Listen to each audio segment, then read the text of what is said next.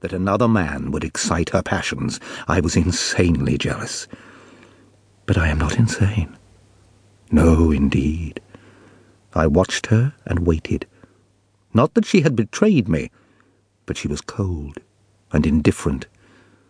At times she would say, Men disgust me. Alas, it was too true. Then I became jealous of her very existence, of her indifference, of her nights alone, of her actions, of her thoughts, which I knew to be impure, jealous of all that my imagination suspected.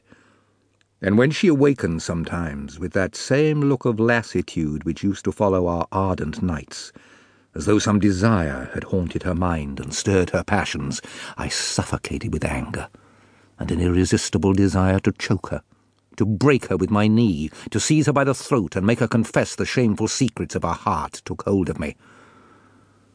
Am I insane? No. One night I saw that she was happy. I felt, in fact I was convinced, that a new passion ruled her.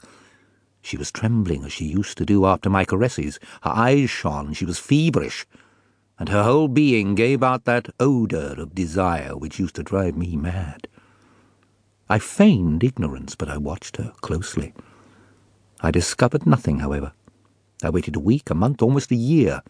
She expanded in the joy of an inexplicable ardour, and was soothed by the happiness of some elusive caress. At last, I guessed. No, I am not insane. I swear I am not. How can I explain this inconceivable, horrible thing? How can I make myself understood? This is how I guessed. She came in one night from a long ride on horseback and sank exhausted in a seat facing me. An unnatural flush tinted her cheeks. Her breast was heaving, her legs trembling, and her eyes were swollen. I was not mistaken. I had seen her look like that. She loved. I almost lost my head, and so as not to look at her, I turned to the window.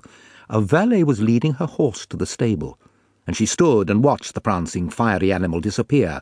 Then she fell asleep almost immediately. I thought and thought all night. My mind wandered through mysteries too deep to conceive.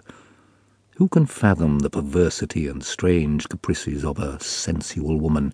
Who can understand their incredible caprices and strange satisfactions of the strangest fancies?